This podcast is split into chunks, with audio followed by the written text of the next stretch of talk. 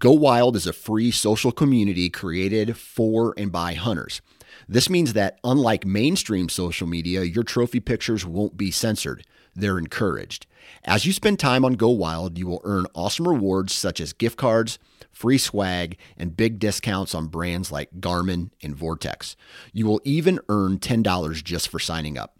Visit downloadgowild.com and sign up today.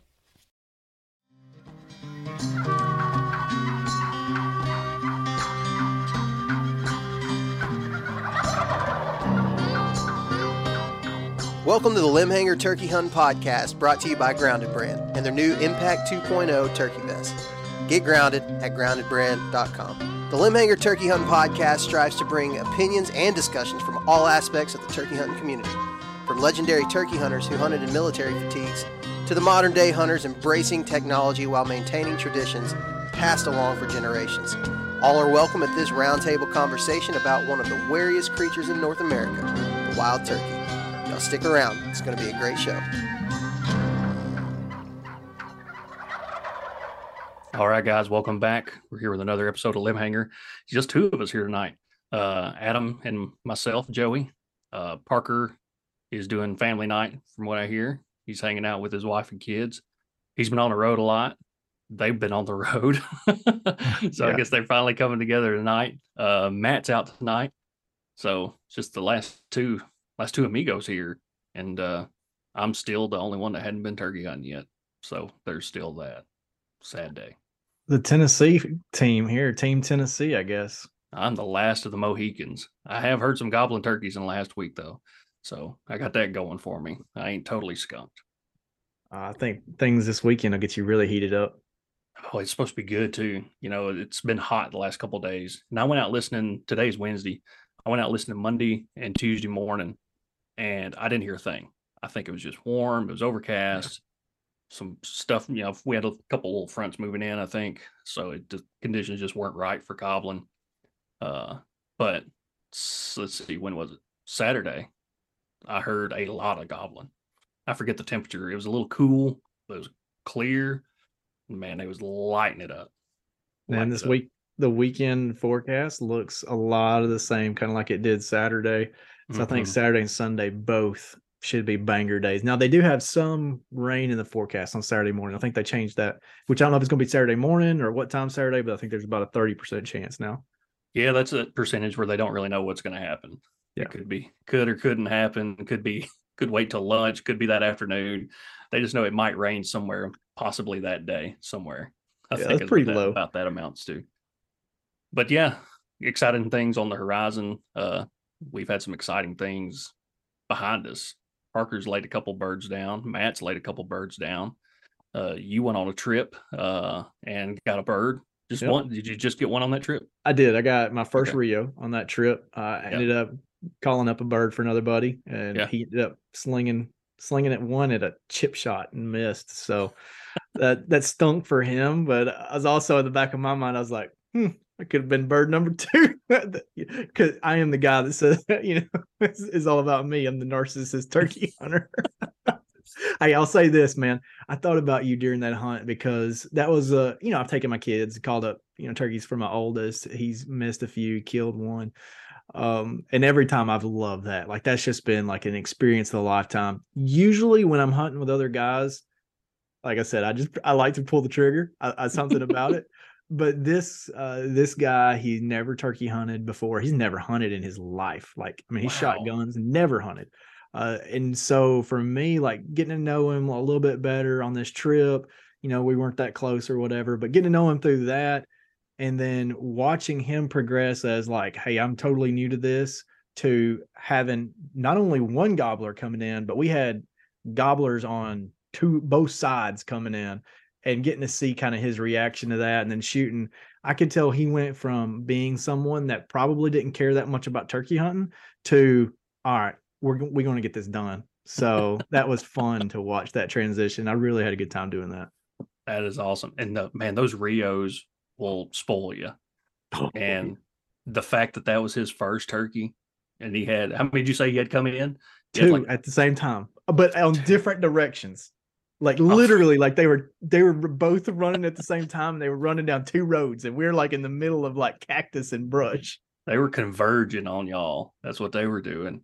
The the one that ended up popping out is not the one that we expected. We thought he was still hanging back because we could see him and we couldn't see the other one. He came around on a different side, and man, he's just gobbling, go, go, just coming down that road. Mm-hmm. We're like, mm-hmm. okay, he's pr- approaching and coming, and then all of a sudden, the one that we thought was way off, boom, gobbles hard, and I'm like, he's on top of us, and he's like, yep.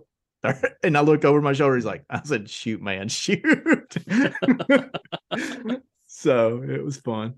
And I can't wait to get back after him. If all if everything falls into place, I'll be in Oklahoma uh, into April that last week for a handful of days. So I'm hoping to get get back after him. I've only hunted Rios at one time, and it was in it was in Oklahoma in a different area that I'll be at. But oh, they were they're so much fun. And I, the more that I remember those hunts, and the more I hear about your hunts, and you know Parker's Rio hunt from Texas, and I watch other Rio hunts, I, I miss them so much. I love hunting Merriams, just for the fact, you know, they like to gobble a lot too, and the scenery is gorgeous.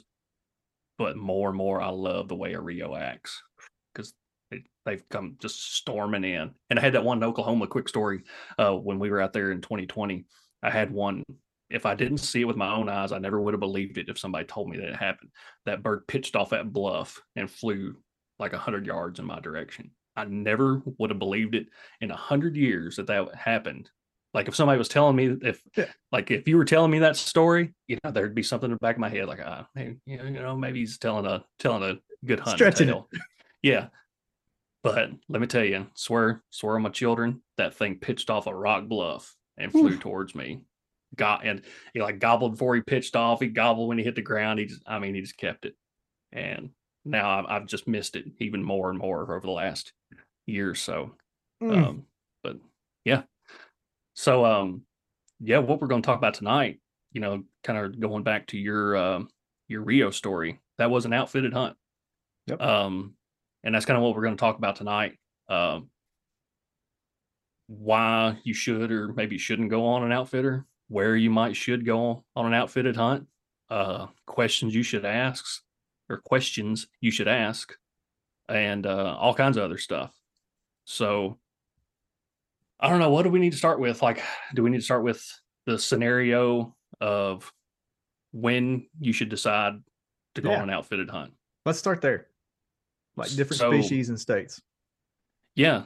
And I think, you know, a couple of the popular ones that I think of when I think of um, more of a more of a necessity to go on an mm. outfitted hunt. Osceolas come to mind because there's yep. only one place to do it uh, the Gould's turkey down in Mexico, um, and then probably you know Merriam's, Rios, and I think Easterns maybe. To me, they're kind of at the bottom yeah. of the list. Yeah. Unless I don't know, I'm trying to think of a situation where I would go on an outfitted Eastern hunt. Maybe if I think maybe if it was just like bachelor party or yeah some kind of some group of guys or some group of folks that just wanted to go hang out low key, high success or high probable success. Um, I got you but, one. I got you a reason I won't go. Okay, go. I was thinking about this other day. I was like, if I wanted to go, uh, I, I was thinking of hunting with someone to learn from specifically.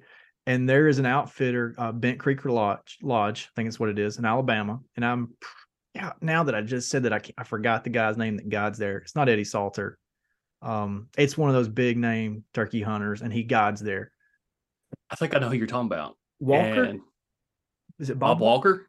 I think it's Bob Walker. That name sounds really familiar, and that that may be right. But either way, that that lodge is known to have like just top of the line elite guides. And I was thinking, man, if I just wanted to go and tag along with somebody like a you wouldn't normally get to hunt with, it's like a Dave Owens, right? Like that yeah. caliber of a turkey hunter just to learn from but I'm willing to pay, and that'll pay dividends the rest of my life and maybe generations to come if I can produce turkey hunters. Mm-hmm. so um, I would I would be willing to make that sacrifice and, and pay that right, pay that price. I got you. Yeah. yeah, I can see that. I can see that. Um, because and especially if you were if you weren't familiar with that subspecies. Yep. Like when I think of uh, if I was going to go on a guided hunt for Osceolas, I think Doc Weddle does guided hunts for Osceolas, or he does something with an outfitter for guided hunts for Osceolas. And I think they do some of that on public land. Hmm. Now, I would might be inclined to do something like that. Yeah. You know, a public land guided Osceola hunt where you are going to have to be a sponge to absorb all that information from somebody, especially if it was from somebody like Doc, who's hunted for what we say in the last couple podcasts, decades upon decades, with multiple U.S. Super Slams, and he's not slowing down much from what I from what I see. Every you know every year he's still he pops up in the springtime. He's got a pile of turkeys across that feed.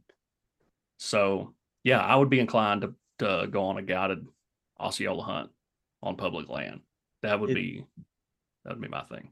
I bet there's some listeners out there. Uh, I mean, I, looking at me and like the things that kind of hit the fear factor, like a big old cottonmouth or alligators. I think about that. Now, I've hunted Florida swamps and the nastiest stuff on public land, but I also went on an outfitted hunt and hunted the same kind of crap.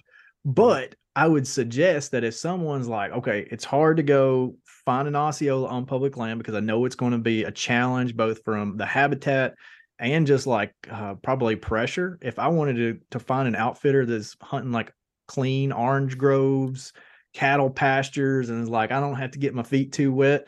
You know what? Sometimes maybe just go ahead and schedule that sucker. I don't think there's anything wrong with mm-hmm. it because I'll tell you, I went with that outfit that outfitter in Florida last year, and we went to the swamps and the nasties, and man, we weren't hearing turkeys gobble and there was another guy that was hunting a cattle pasture and dude he's done with his hunt like in a day and two days right he's done Mhm. and so i got a chance to go in that same cattle pasture area and i kill in 10 minutes i was like okay Yeah. this is not the same experience but i got Yeah. it done Right. uh, but if you're into that kind of thing i mean maybe on the, the florida osceola you just go for go for the outfitted hunt there when I think of uh, whether or not somebody needs to go on an outfitted hunt, I think of like three factors, and that's time, experience, and money.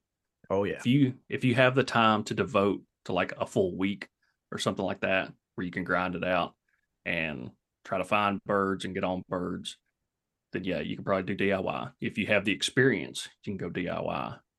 Uh, and if you don't have much money, I mean, obviously, uh, I mean, going DIY is going to be cheaper. Supposedly, I mean, you could probably break it all down and okay, I'm, I'm buying fuel for truck, food, lodging, or just whatever. You Yeah. might could make the argument that an outfitted hunt could be comparable, but I think generally speaking, we're pretty we're pretty confident in saying DIY is going to be cheaper. Now, if you don't have the experience and you don't have the time where you have a handful of days to want to kill a turkey and try to learn as much as you can, then yeah, go outfitted. Uh, and if you got the money to do it, go outfitted. Um, turkey, I think turkey hunts aren't as expensive. They're certainly not as expensive as big game outfitted hunts. no. And I think the price or the fear of the price is just intimidating to people. Um, because what are Osceola hunts going now? They're I see some of them come across like twenty five hundred bucks for Yeah. a Osceola. Uh, now I don't know any of the anything about the outfitters down there or what the facilities are and success rates or anything like that. But I'll go ahead and tell you my Gould's hunt in Mexico was twenty seven fifty. And what was really good about that is I, I went with Jay Scott. A lot of people know about Jay Scott. Mhm. Um, I paid half up front, which was my deposit, which was in 2021. So when I booked it, I paid half up front. So that was 1325. If my math is right. Yeah. Somewhere around in there Oh, close a little over thirteen hundred bucks. So, and then a year later, when I went on the hunt, I paid the other half. So essentially, I had, I could have had two years to save up for this trip. Like, imagine, I don't know what, like 12, you know, 13, 25 divided into 12, what, 100 bucks a month? Yeah. 25, a little over 25 bucks a week. That's very doable. And then factor in um, having to get out there. I know my situation is different. I travel a lot for work, get a lot of airline points. Didn't cost me anything to fly out there. Uh, rental car was cheap.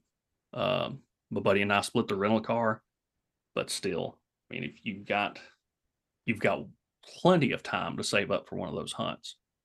And people talk about someday, someday I'm gonna do that. Someday, someday I'm gonna do this. When you find someday on the calendar, you let me know because someday it's gonna creep up on you, and someday you ain't gonna be in good enough shape to go on any of these hunts. yeah, I feel like flip on that. So, you know, I think I think the price is intimidating to people, but it shouldn't be, and that's how I see it. Let me ask this about your uh, your Gould's hunt, man. Like you said, you rented a car. Did you have to drive into Mexico, and did they meet you, or how did that work out? So the way it worked with Jay, so we met. Jacob and I flew into Phoenix. Uh, we could have flew into Tucson, I think somewhere closer, but one, it was just easier to fly into Phoenix. Like we could get a nonstop into Phoenix, and uh, it was actually cheaper. So we flew into Phoenix and just made the drive down to Douglas, Arizona, which is a little border town. And it was sizable. I mean, there had plenty of hotels there and places to eat. It wasn't like a little, it wasn't sketch, you know, yeah. at least on our side of the fence, it wasn't sketch. Um, and the guide, uh, Jay didn't guide us. He had some guides that worked for him. Uh, the guide met us there the night before we crossed the border. And we stayed the night at the hotel. And left our car there at the hotel for the duration of the hunt. Uh, and it was fine. And we just rode with the guide over into Mexico. And let me tell you, it was, I didn't show my passport to anybody until I crossed back into the United States. That's crazy. The uh, the border guard for uh, Mexico, he basically kind of stuck his head in the window, had a quick look around, and just said, "All right, let's go."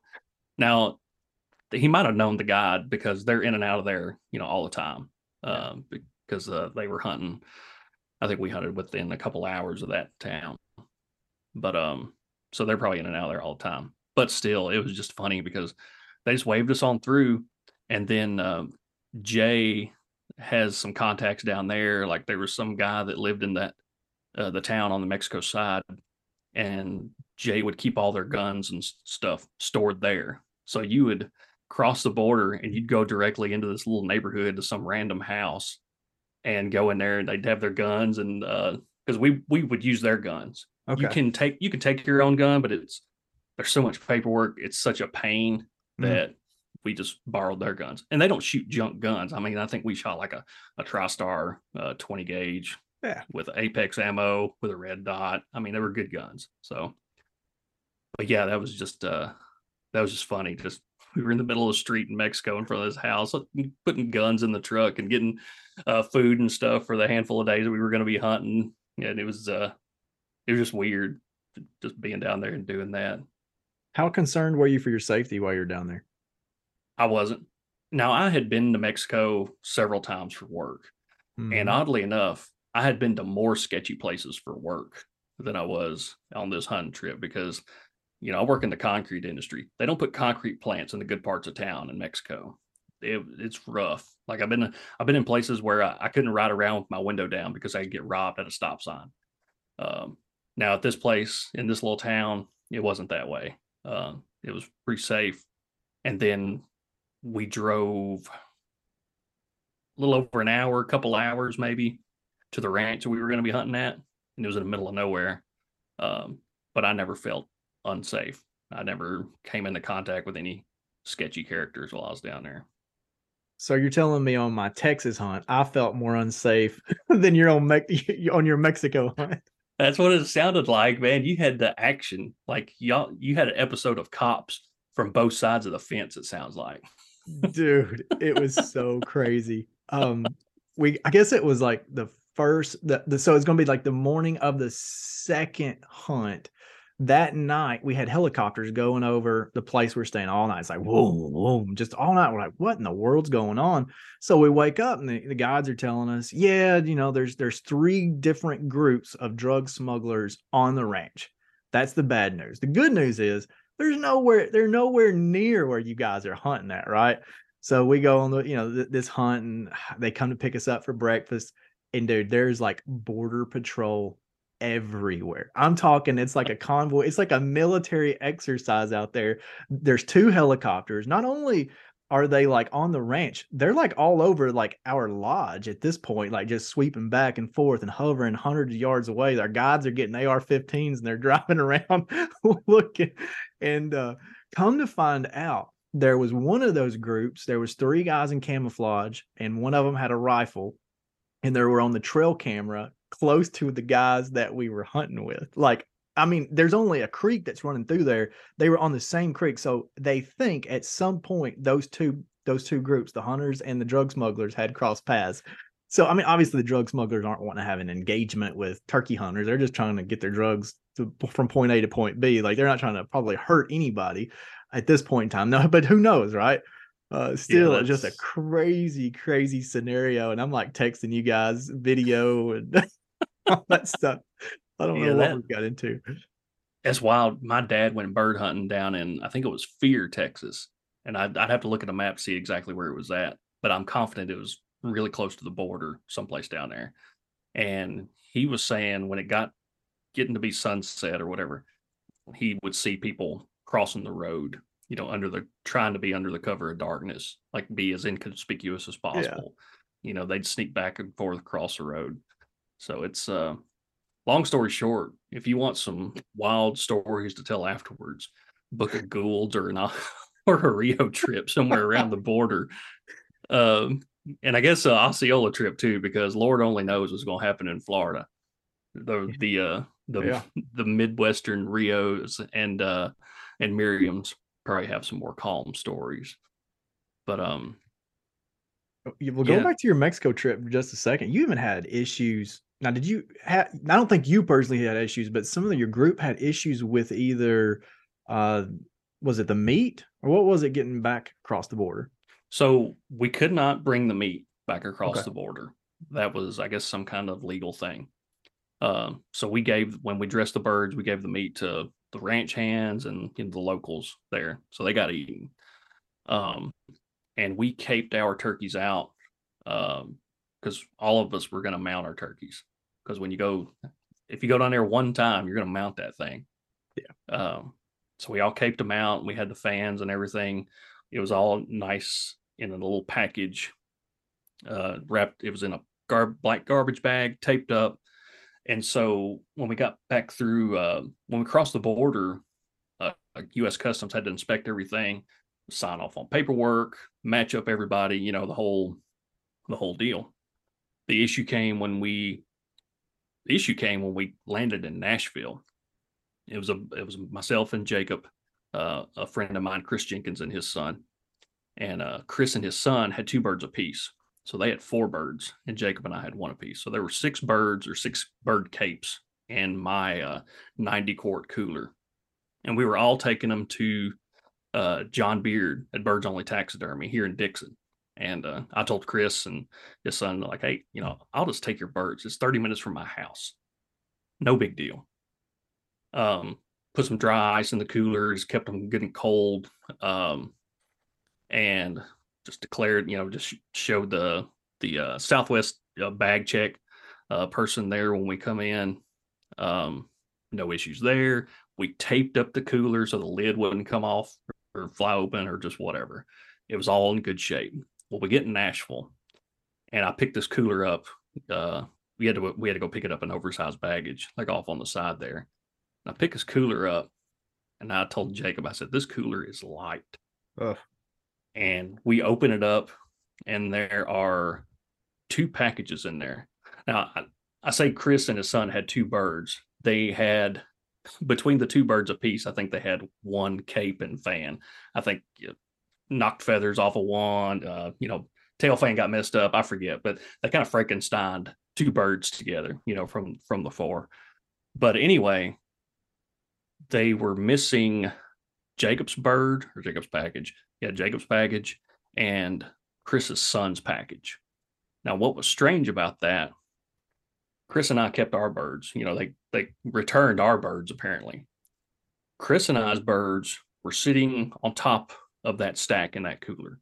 So they would have had to remove our birds to get to their birds. And they somehow did not put their birds back in the cooler. I to this day I don't know. Um, Hmm. but anyway, I, to make a long story short, I traded a bunch of emails with Southwest, uh, you know, baggage uh, claims. Uh, you know, filed a claim, uh, filed a thing through TSA. Uh, and I'll be honest, you're kind of pissing up a rope trying to go through TSA because they uh, they didn't care. They I I don't think I got one returned correspondence from them at all. No phone call, uh, left I don't know how many voicemails, sent I don't know how many emails, nothing.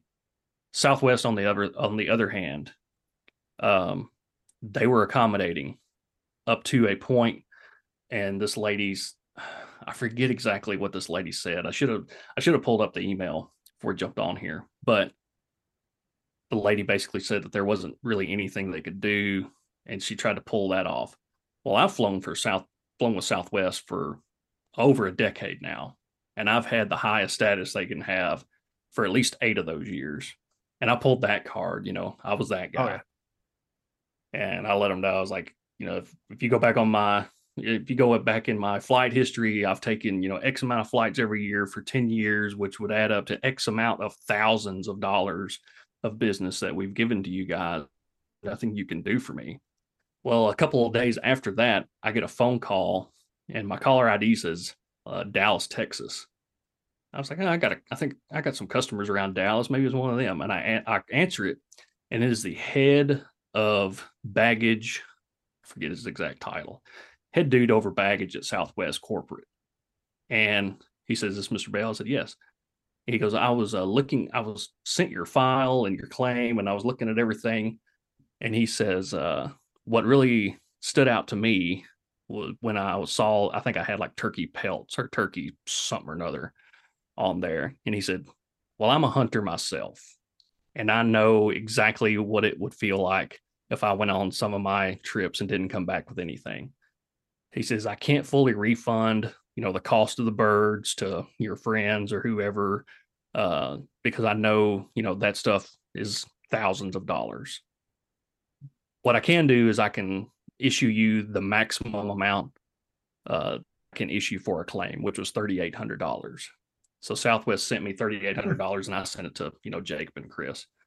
But that was uh that was the end of the Gould's trip. And even though you know they lost their birds they now have a little bit of extra money and uh, a desire and need to go back down there. if uh if you had some advice or you know anything for someone you were talking to about going on a trip to Mexico after turkeys, what would you suggest like questions to ask an outfitter, any of that kind of stuff? so one thing that I found out when I got down there, and I don't, I don't want this to sound like I'm talking bad about Jay Scott and the outfit or anything else. They, my experience was absolutely excellent. I had zero complaints. What I didn't know before I got down there was that they use a lot of electronic calls. Hmm. And I'm a hard headed turkey hunter from the Southeast and I want to call my own birds. And I didn't ask about that before I went. Hmm. Now, would it have deterred me from going? No.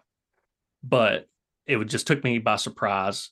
And I feel like it's something that some people should know. It'd be something if you're really concerned about that, or if it's something you need to know before you go, that's something you may need to ask. Um, uh, everybody else, I mean, they didn't care. They they're not as deranged as I am, you know, when it comes when it comes to turkeys. But man, ain't nobody calling a turkey for me. I don't. got- If I go hunting with Dave Owens one day, I'm gonna call my own turkey. Sorry, Dave. Uh, but uh, but it was it wasn't an issue. Uh, the guy did kind of get aggravated with me one morning because it was my turn up to bat. Uh, and we had set up. It wasn't my turn yet. Uh, I think it was Jacob's turn, and then it was my turn. Well, we called in a bird for Jacob that morning. Um, with the electronic caller, Jacob killed his bird, and I think there were other birds gobbling. And the guy told me to get ready and get on the gun. I said, "I'm not shooting a bird over your little karaoke machine turkey caller over there." And I think he got a little pissed at me. Karaoke machine. and he kind of rolled his eyes and he was like, Well, that thing's a better caller than you. I said, I know, but I ain't shooting a bird over that thing. uh, we did have decoys. You know, I was I was uh originally going to try to just kill one without decoys. I was planning on I was fine with being the last guy up. Yeah. And spend a couple days working for a bird. Uh, but we ended up having like tire issues and we had some vehicle issues, uh, which wasn't the fault of anybody. But we basically had to, we needed to get things done and get out of there so dude could get his tires fixed because we had patched on this one tire all day long. I think it was made out of uh, patch patches by the end of the day. But yeah, just stuff like that. Um, I did end up killing a bird uh, without the without the radio. Uh, was the only one on the trip. Called my own turkey. Thank you very much. Nice. Uh, but yeah, just something, just stuff like that because they just those guys and his guides uh, were like from I forget. I think uh, our guide was Nate Nate Nate Diamond. He was awesome, excellent dude. Um, they he was from Denver, I want to say, or Colorado, and I think a couple of their other guys are from Western states, and those guys just don't think about turkeys like we think about turkeys.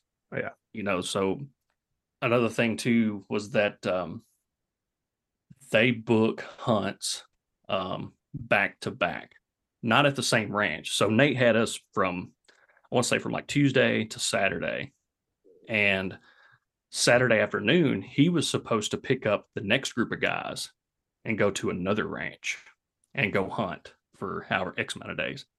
So, what that kind of did was made them in a rush.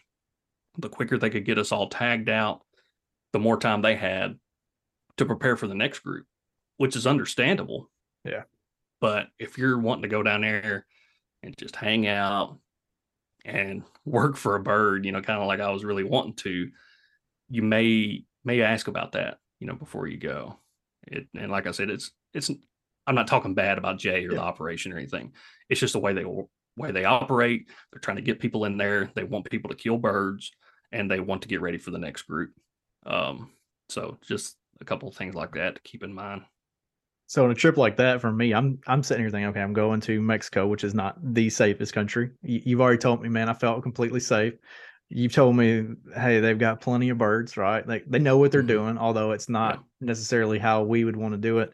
On a trip like that, where I think like the um the conditions are a little bit different, I'd probably be like, perfect. Like if I got ready to book uh, to Mexico, absolutely Jay Scott. That's the guy I'm going to go mm-hmm. to just because of everything we've talked about tonight mm-hmm. and then in the past. It's like I've kind of already got my mind made up. Hey, Jay's probably my guy unless something you know were to change in the outfitting world or I met someone.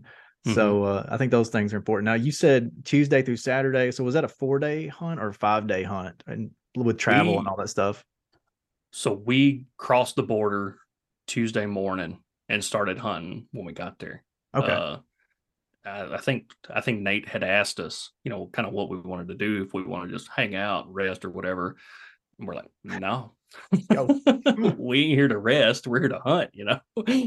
but uh, we ended up killing, I think, like two birds that afternoon. Nice. Um, they had a tremendous amount of birds. Nice. And they acted like, I mean, I am, I would be very confident in saying that many of these birds had never seen a human being in their entire life because I mean, we saw nobody at this ranch. There were I saw two other people on the ranch. One was a uh, an older lady, uh, Mexican lady. I don't know her real name. Uh, everybody called her Cookie. She didn't speak a lick of English, but by God, Cookie made the best food, Mexican food I've ever had in my life. She made homemade tortillas all day, every hmm. daylight till dark. We had a pile of tortillas at every meal. Um, so we saw her, and I think there was another older ranch hand that was kind of floating around there, but yeah, there was nobody else. And yeah, it was the probably the least pressured place I'd ever been to in my life. That's nobody impressive. There. Yeah.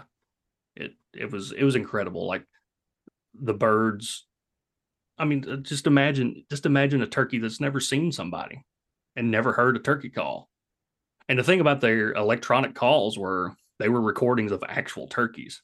It wasn't like uh not a dig at Primos, but it wasn't a, a Primos call, you know, on a box. Yeah. Uh, you know, blasting blasting out there. It was actual turkeys. So I mean, these people had never heard an actual turkey call. It was wild. So, have you ever done uh, a self-guided hunt? Obviously, you went full guided. Have you Yeah. ever done like the the self the semi-guided where it's just they drop you off and say, "Hey, go to it, have at it." That wasn't an option for Jay at that time. I Mm-hmm. think he actually does that now. He may have started that this year. The thing about that was you still had to provide your own transportation. Mm. So you had to if you uh if you had to drive down there, you also had to have like an ATV or side by side to get a, around those Oh, so that was an option there, though. You could have done that. I don't think we could we couldn't have last year. Okay. I think he started that this year. Hmm. Um, because I just I just uh, saw him post about it, or uh, I've heard him talk about it here recently somewhere, but it wasn't an option in 2022. Now I would do that. Looking back, I would do that absolutely. Uh, I'd have to just borrow a side by side or something like that, you know, to take down there. But I, the thing about that too is, you know, all the paperwork that's needed to take your own vehicle down there, to take your own guns down there. There would be a lot more headache, I think, to do that. As far as like getting into uh, Mexico, and once you get down in there, I mean, uh, yeah, that would be the best thing ever. Just camping out. I think they would still provide you like a ranch house, uh, but provide your own food. Uh, they would just you're just basically at at some extent you're paying a trespass fee in Mexico.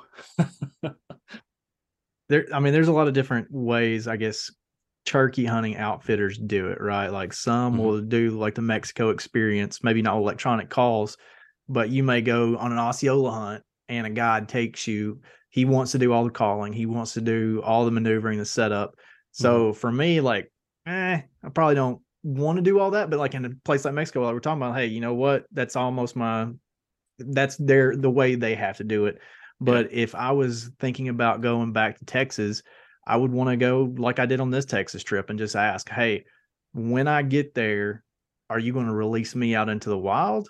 You know, are Yeah. you going to feed me? Are you going to clothe me? But uh, not clothe me.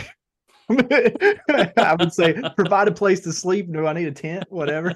if they're providing me with my camo, that's a that's a different story. There you Uh, go. but I do I did like the aspect of just being dropped off because I've done both. I did a, a guided hunt to where um a guide was with me, not necessarily having to call, but he's with you the entire time just to make sure you Mhm. stay on property lines and things like that. And this one was just like I got there and I said, Hey man, tell me where my boundaries are. And he said, You're not going to walk outside your boundaries. You're good. Um, we're going to drop you off and you go find the turkeys and you do your thing. So I really, really enjoyed that experience. And so as I think about this, and you know, I know a lot of our listeners are just public land guys. Uh, some of them have private land, but it's a lease and it's got a ton of pressure. And most of them are probably thinking, oh, I don't know if I ever really want to do an outfitted hunt because it's probably not as extreme or it's maybe not as difficult. Bull crap, dude! I've only been on two, two outfitted uh, turkey hunts.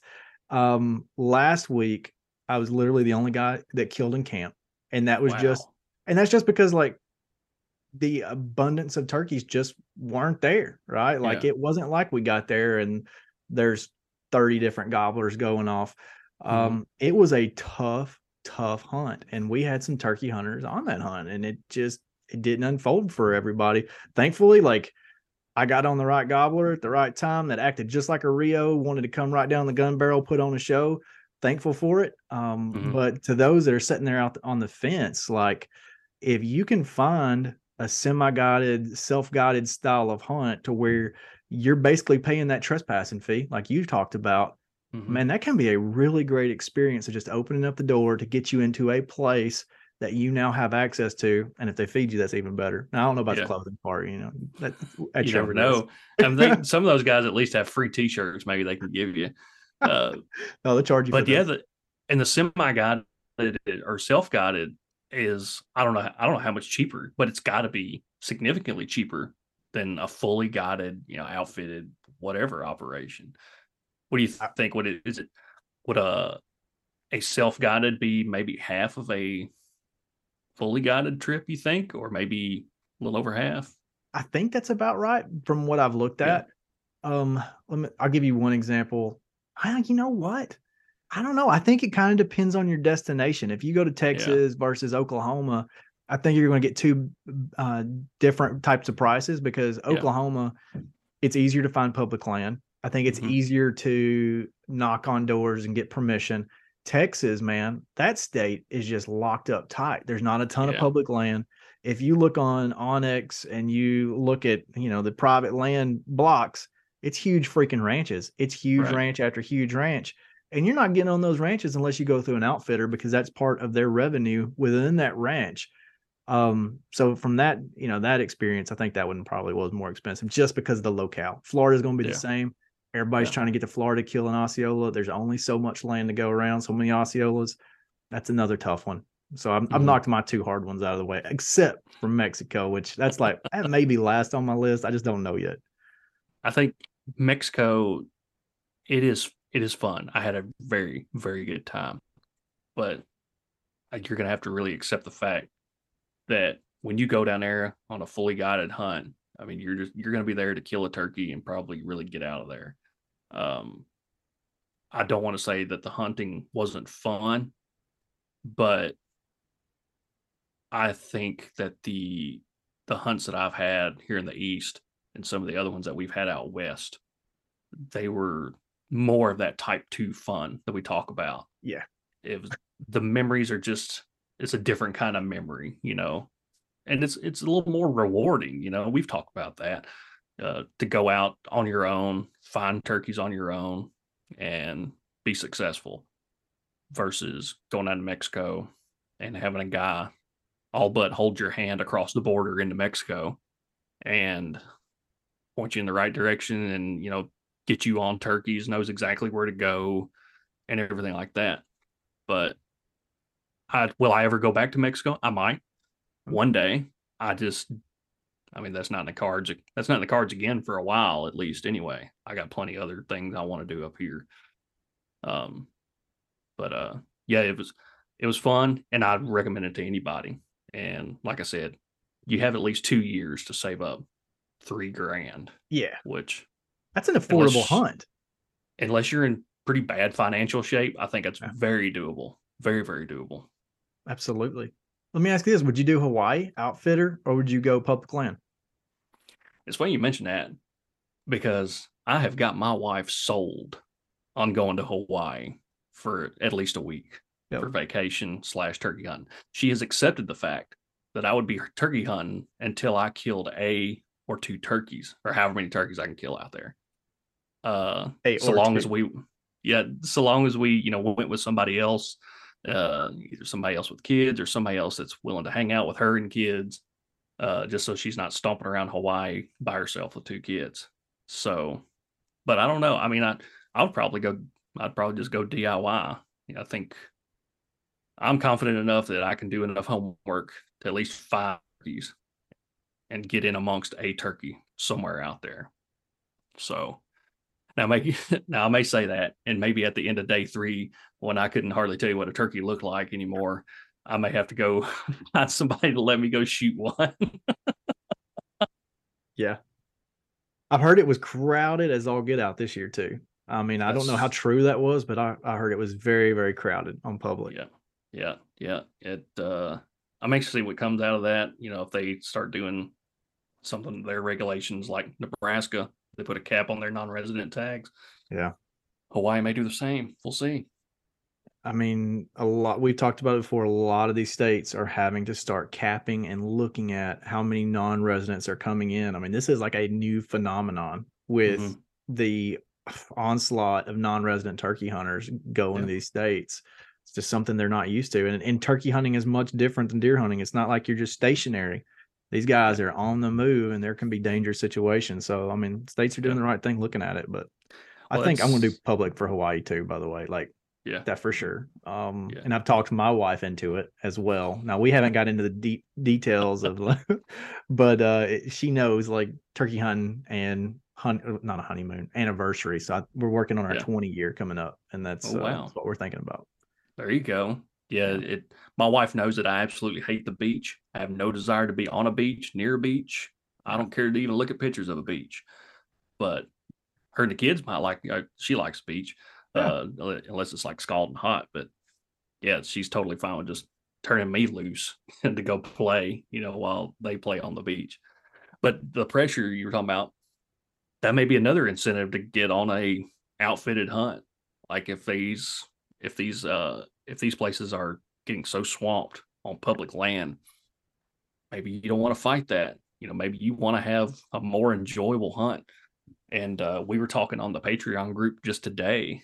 Um, we are kind of talking about different regulations and WM or public land regulations and private land regulations, and it got to talking about you know hunt quality or yeah, I think it's I think it's what we ended up talking about. Like, where does hunt quality come into play as far as regulations go and keeping the pressure down on public land?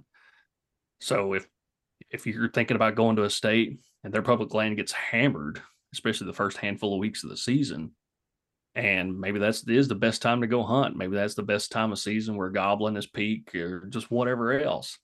And if you don't want to fight that, maybe it's worth it going with an outfitter. Yeah.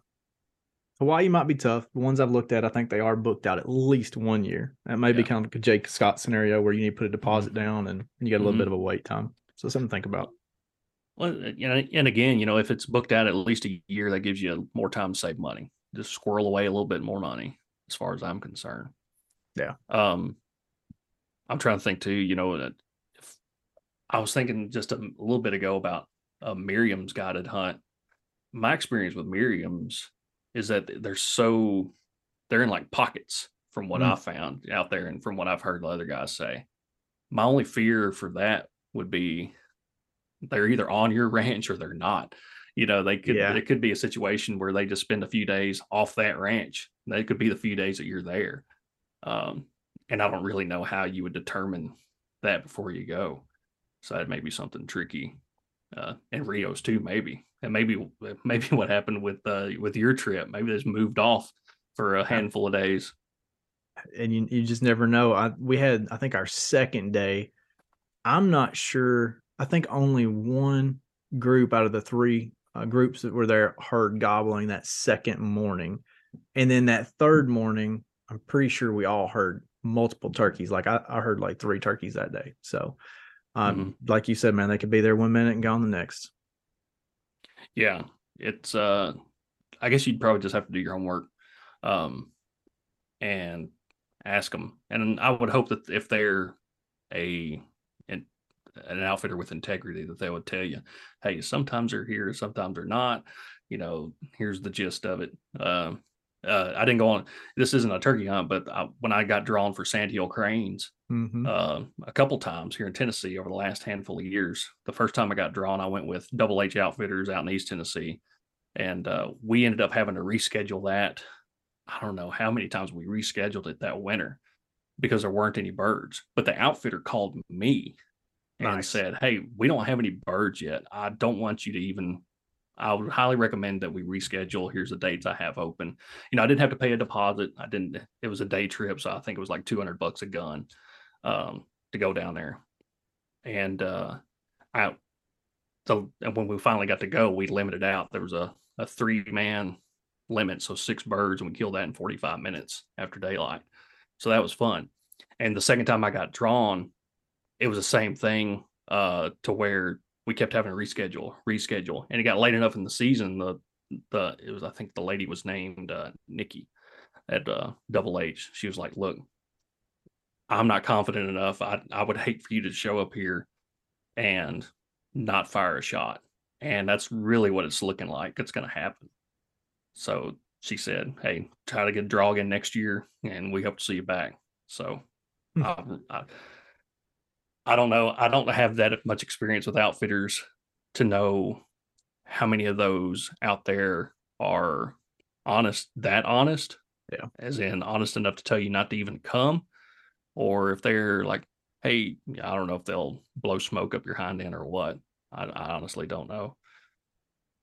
Well, next week I think we got a, a, pretty interesting episode scheduled, and I'll keep it uh, the on the DL on who we're bringing on. But we want to bring on someone uh, to talk about the actual questions to ask an outfitter. So today is kind of like that primer. Hey, we're talking about our experiences, what's happened, but really bringing on someone from the firearms industry that schedules multiple hunts every year uh, has been on good hunts and has been on bad hunts and knows those Mhm. very specific questions to ask an outfitter. So I think that'll be a really good one to just help, you know, listeners, us, uh, figure out the right questions to ask and to make it as successful as as much as as much control as you can over the trip, right? Yeah. Yeah. And another thing too, you know, if uh like say if you got a kid or something and you want to go out of state, like man, how how much more fun I think would that be if you and your kid went on some place with a lodge and or some kind of accommodations with a higher success rate versus Oh, going out to public land, having to get up at two thirty in the morning and be at the gate and encounter Florida man like Parker. Uh Yeah. and that whole experience for a young or a new hunter, like man, I would you know sign me up for a higher success rate in a comfy bed versus a sleeping in the truck at a sketchy boat ramp. Yeah, man. I think I was waking up at like five thirty this past week. I was in the woods by six fifteen. Had a little daylight. It still wasn't daylight yet. And then Yeah. ten minutes later, they're, they're gobbling. I'm like, all right, this ain't bad. This That ain't at bad. all. And uh, one of the first, I think it was the yeah one of the first. Uh, it was no, it was the first western hunt I ever went on was for antelope, uh, out in Wyoming. I forget what year it was, but anyway, our guy there, and I'm I'm still in contact with that guy. He's uh since changed jobs or whatever, but we've stayed pretty good friends, and, and I've hunted with him out there a couple more times since then, just you know on public land or whatever out there. But anyway, he was like, "Yeah, these antelope are good hangover hunts because they hang out all day. You can get up at nine o'clock in the morning and hunt them if you really want to." But it was the same thing, you know. We, I mean, we got up at daylight, but it wasn't that early. You know, you're not having to fight for a spot. It's you can sit there drink your coffee and BS with dudes or whoever there in camp, and then go out hunting. It's just more. It's so much more relaxing. Like if you want to go on a relaxing hunting trip, you probably can go with an outfitter. Because when the Jacob and I go hunting, we don't relax. I mean, we're you're hunting daylight till dark, and uh, you're eating roller food at the gas station, uh, probably camping. Uh, so it's uh, it's that type two fun, you know, like we were talking about. It is a little bit more uh memorable. That is for doggone Oh, yeah. sure. The type two fun is. Oh yeah, most of my memories are from stuff like that, and not so much the guided hunts. But still, the guided hunts were a very good experience, especially that one western that uh, antelope hunt I went on. Got to dip my toes in that way, um, and then I've been out west a few times since then. Uh, it's a good gateway, you know. Just like I said before, if you don't have the experience, um, you don't really have the time to you know devote to a full week or something like that to really cut your teeth and accept the fact that you could probably walk away with nothing after that week then you probably need to go with an outfitter. And you'll learn stuff. I mean i learned a lot just on the handful of days i went antelope hunting. I learned quite a bit on the the Gould's trip you know turkey hunting. So you'll still learn something on an outfitter Absolutely. And uh don't be afraid to ask those questions when you get there. Like that that night that we got there, you know, the the very first night, the morning before or the night before we go in that first morning, they're pointing, hey, this is where you're going. This is where, you know, we've seen turkeys roosting, but getting in there deep and saying, hey, let's let's hang on a second. Let's talk about the habitat. Where in a place like Texas, there are only so many roost trees. Tell me Mhm. exactly where those roost trees are. Here, here, and here. Okay. Yeah. Well, just because they may roost here doesn't mean they might not be here and here. And if I hear them go- uh, gobble in that direction, I know exactly where I need to beeline towards. So just thinking Mhm. about those types of questions, um, the the night before, basically when you get there and looking over maps, is is having those types of questions too, and uh, something to think about. Yeah, yeah. There's there's so many questions that you won't think of Oh yeah, until you get there. Well, it was just like with the uh with the electronic calls and you know, I and I, but I did ask Jay before, you know, hey, can I call my own birds? He's yeah, you can call your own birds. But before he said that, he said he asked how good I could call. So like, yeah, what are you talking about here? I gotta you know, gotta win a contest or whatever to to call my own birds down there or what? But uh, I think uh, he was kind of joking because those Woodhaven guys go down there. All those guys can call turkeys, you know. They're, Yeah. you, you got Billy Yargis and those guys.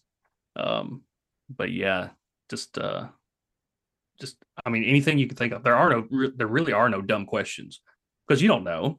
I mean, if especially if you've never been to that area, I mean, what do you really know, and how would you know unless you ask? So I'd also say don't be offended if the outfitter asks you some what you think might be dumb questions like how how often do you like handle a firearm, right? Because they're yeah. trying to figure out safety concerns with their guides when you're riding in and out. Is you know mm-hmm. you have your gun unloaded? Is it on safe? Things of yeah. that nature. Uh, they need to ask. And just I'd say be respectful and don't pop back off.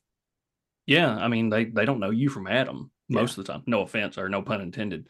uh, but uh, because they have got they have all walks of life that come through there. They have kids, they have ladies, they have dudes, they have experienced people, they have people that have never hunted before, yep. like uh, like your guy, and they just have to know how to plan or how to what to expect because you know the easier you can make their job, you know the the more fun that everybody's going to have. I think. So one thing, uh, we are going to have a follow-up podcast to this one. We're bringing in a guest next week. He's going to really go through some of those specific questions to ask an outfitter before guiding the hunt. If you have, as a listener, uh, a question you would like to see us ask, hit us up on Instagram, Southern Ground Hunting. I think that's the Instagram handle, right? Just private yep. messages on, at Southern Ground Hunting, and mm-hmm. we'll absolutely look at that question, vet it, and if it's a if it's a good one, we'll put it on the show yeah, I may actually message the page myself because there's always something that I forget oh, uh, until after the fact.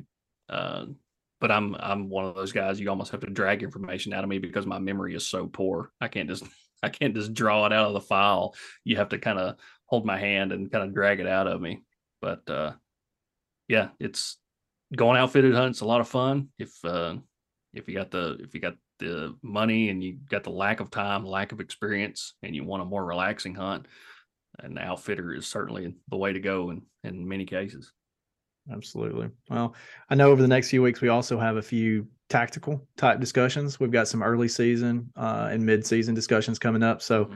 again, if uh, you're out there listening and you want to hear some very specific type of topics or even specific guests that you would like to see us bring on, uh, shoot us over uh, suggestions. I'd love it to hear some originality as far as guests are concerned.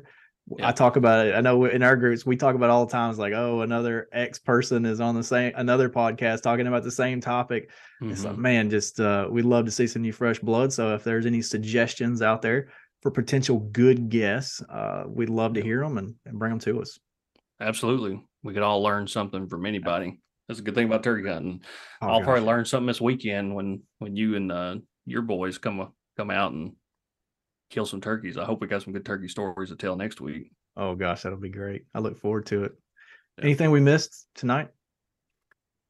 I'm sure there is that, that I'll think about as soon as we hang up, but uh I honestly can't think of anything off the top of my head. I think we covered it pretty good from where to where to consider to go or where you think you probably need to go for an outfitter probably a ballpark price, what to expect on a couple places, uh, what to expect and you know hunting terrain or or hunting experience.